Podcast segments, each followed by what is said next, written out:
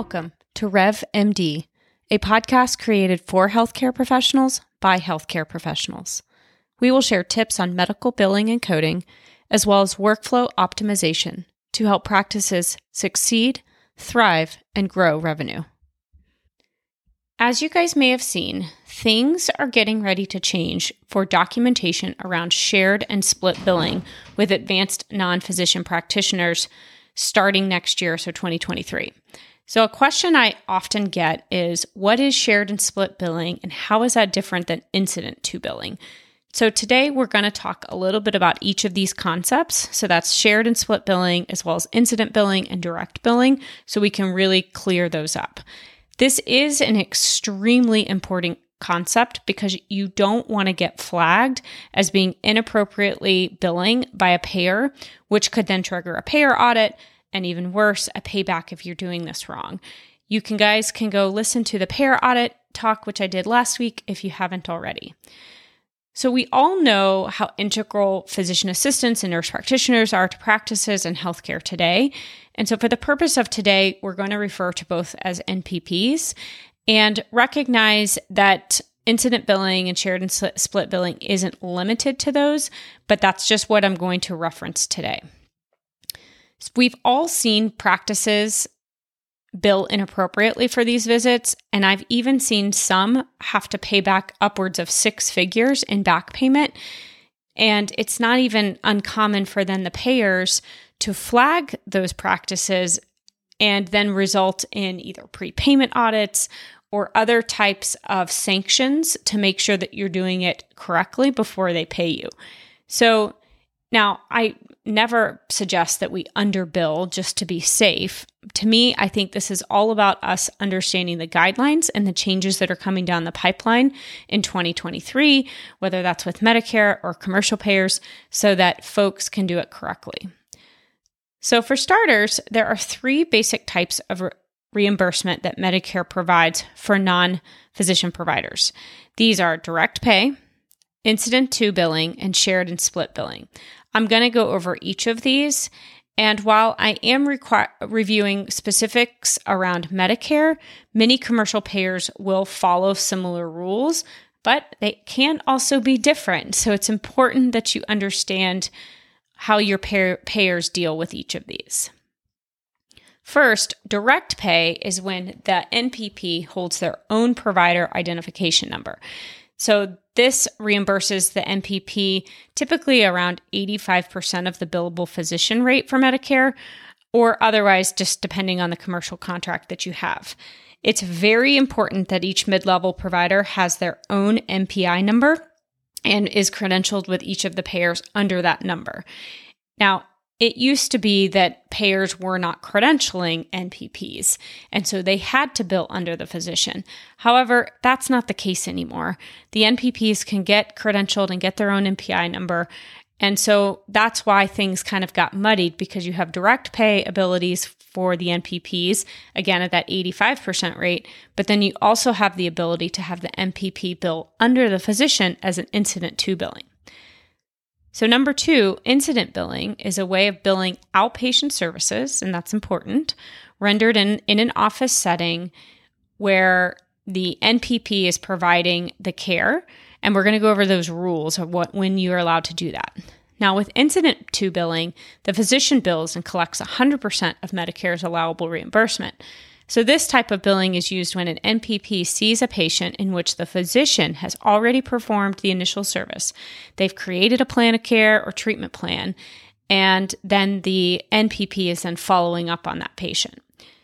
Now, when filing a claim incident to, the physician, like I said, is going to collect that 100 percent of the fee schedule instead of the 85%. For example, new patients should be seen by the physician to set up that plan of care, and this would then have to be billed under the rendering physician, and the physician would actually have to do that entire visit.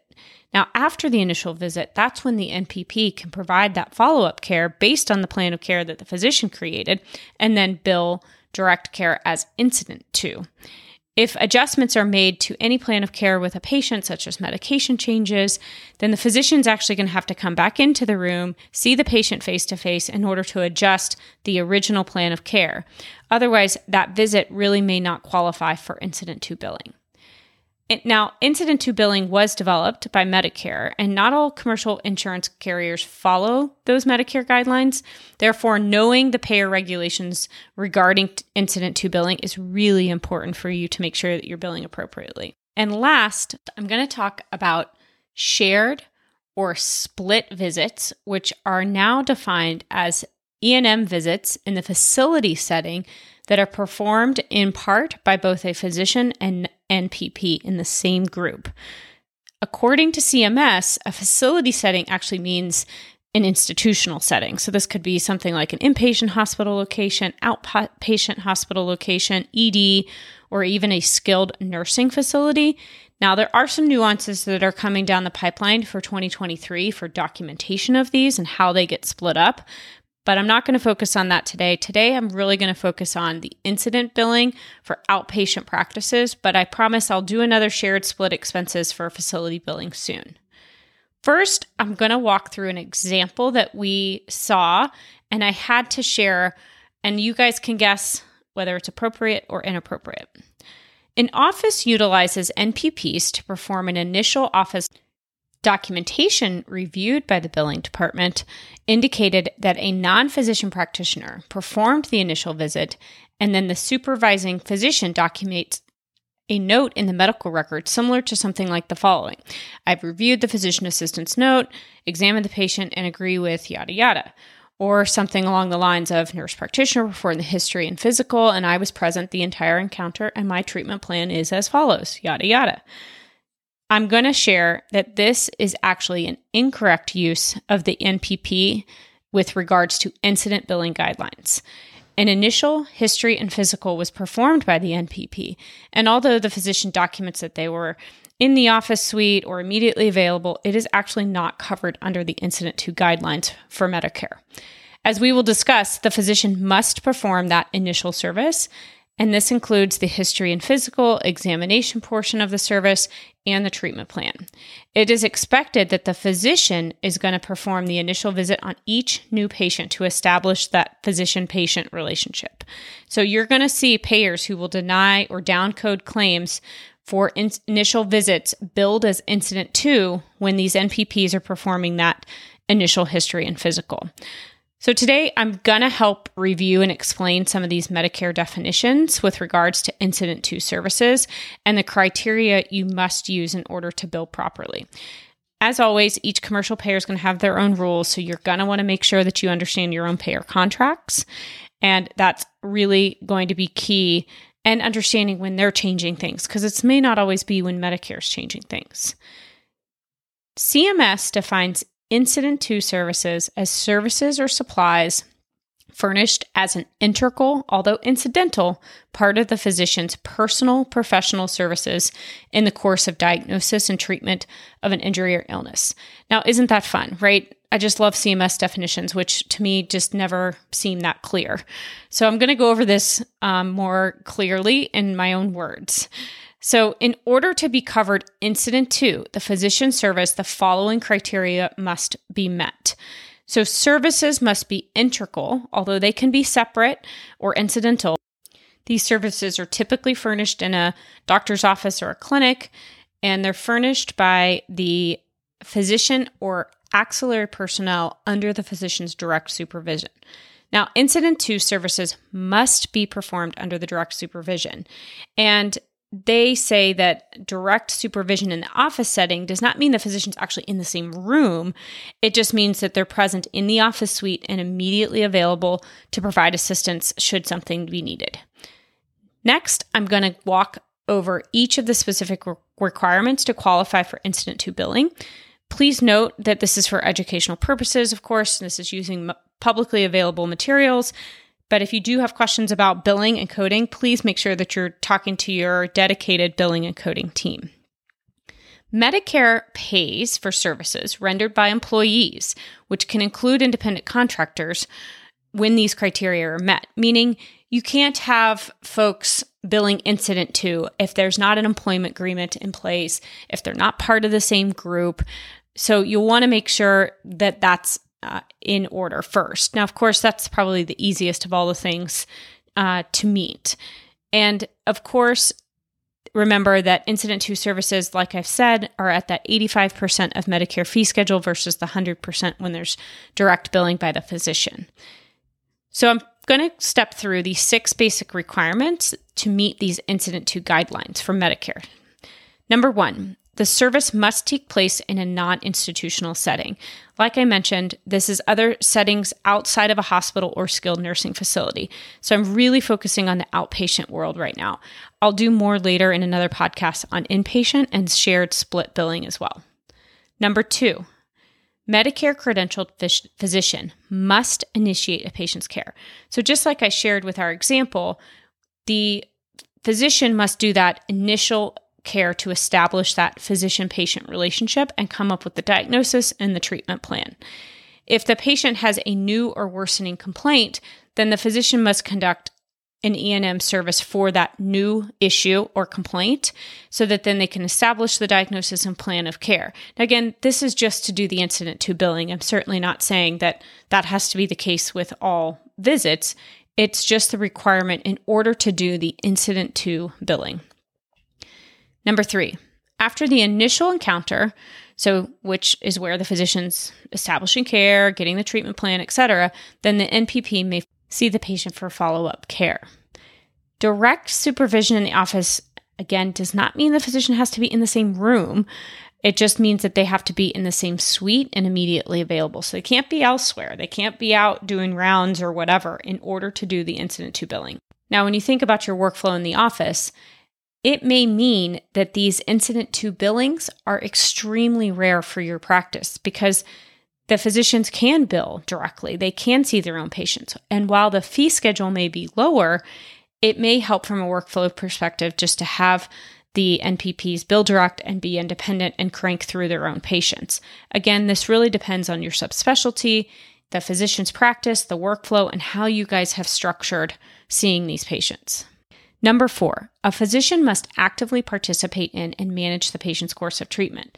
So the exact requirements are usually defined by the state licensure rules, but this really has to do with the physician supervision of the NPPs. Number five, both the credentialed physician and the qualified NPP providing the incident to service must be employed by the group entity billing for the service. So that basically just means that you want to make sure that you have some sort of employment agreement with the NPP as part of your overall group. And last, number six, the incident to service must be the type of service usually performed in the office setting and must be part of the normal course of treatment of a diagnosis or an illness. Really, this is just saying do what you should do in the office setting. Don't try and do hospital things in an office setting and do incident to billing. So, again, nothing new here, but did want to add that as that is the sixth requirement for incident to billing. Now, services meeting all of these six requirements may be billed under the supervising physician's NPI as if the physician personally performed the service.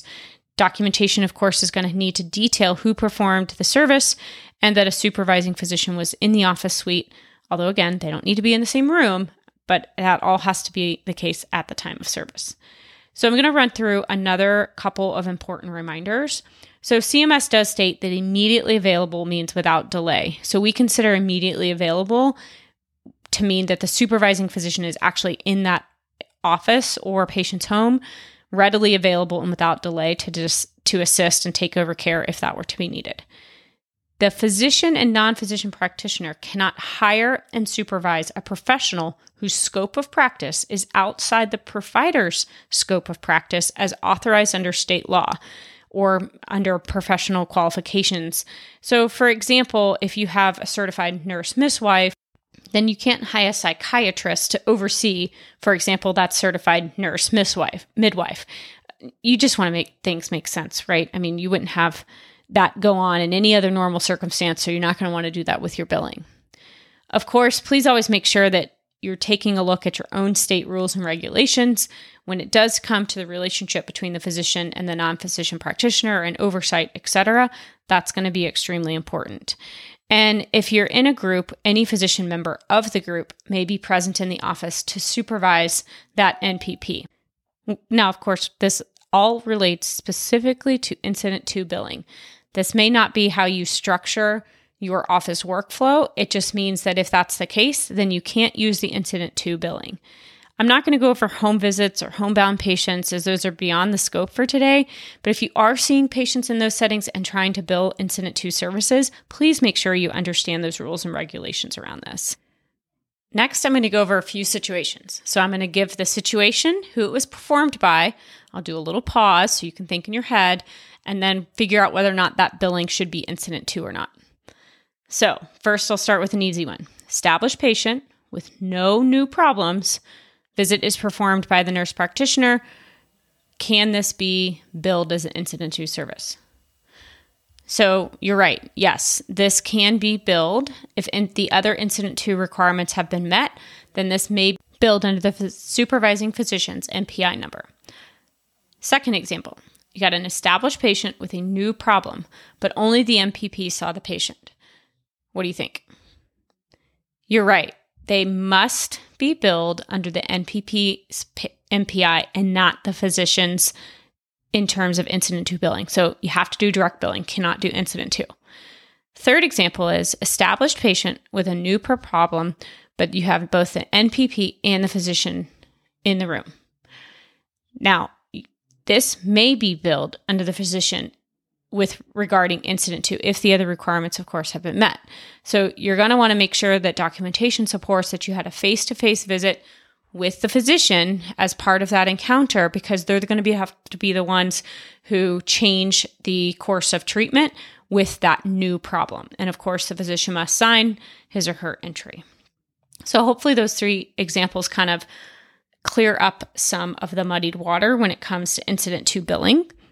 I'm going to go over a couple other common questions and examples that I found that were really good. So the first has to do with a general practitioner who has a Medicare patient with hypertension and diabetes that they saw in January. They see the patient, they create the plan of care, and then the patient returns for follow up in March with the nurse practitioner. At that follow up visit, however, the patient complains of knee pain. And while the physician is in the office, the NPP evaluates and treats the patient for their knee pain.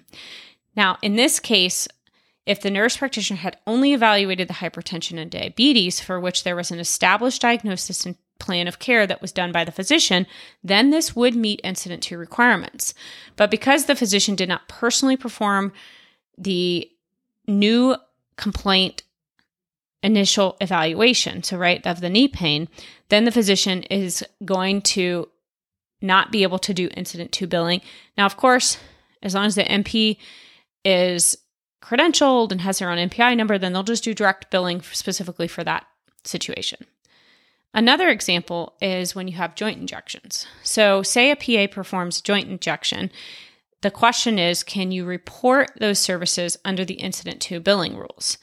If the scope of the PA, of their practice, and regulations in the state office allows PAs to perform joint injections, then the determining factor is whether the incident to billing rules are met.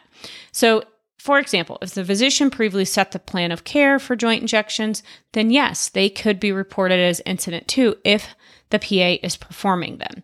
Now, if the PA made the decision to perform the injection independently, then that's going to have to be billed as a direct service. Keep in mind that these incident to rules really are for in the outpatient setting, not in the inpatient setting, and that's going to be a different place of service.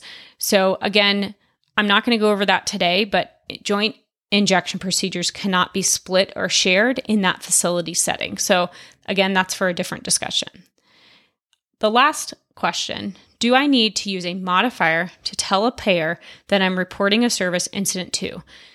Now, Medicare does not require a modifier for incident to billing.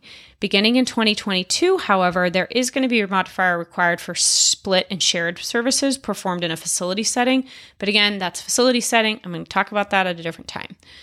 So I hope this clears up a lot of discussion around incident to billing, what makes sense when you qualify for it. And again, it may not always make sense to do incident to billing, especially as the PA or NP is working completely independent, and that may be better for your workflow. It just depends. But there are circumstances when you can bill under the supervising physician's NPI number where it may make sense for you to get that additional bump with regards to the Medicare fee schedule. Again, today I went over Medicare fee schedules, but please note that you want to make sure and understand incident to billing rules with your commercial payers. As always, I hope you guys enjoyed the podcast. I'd love for you guys to go leave us a review on Apple Podcast if you can. And if you guys are looking for a new medical billing team, we are located in Denver, Colorado, and service the entire United States and would be happy to chat with your practice, especially as we finish month end of August and as you're looking at your metrics and trying to understand, gosh, could we be doing a better job? then it may be time to have a conversation and understand changes that can be made. So, again, reach out at info at nationalrevenueconsulting.com should you have any questions. Thanks so much.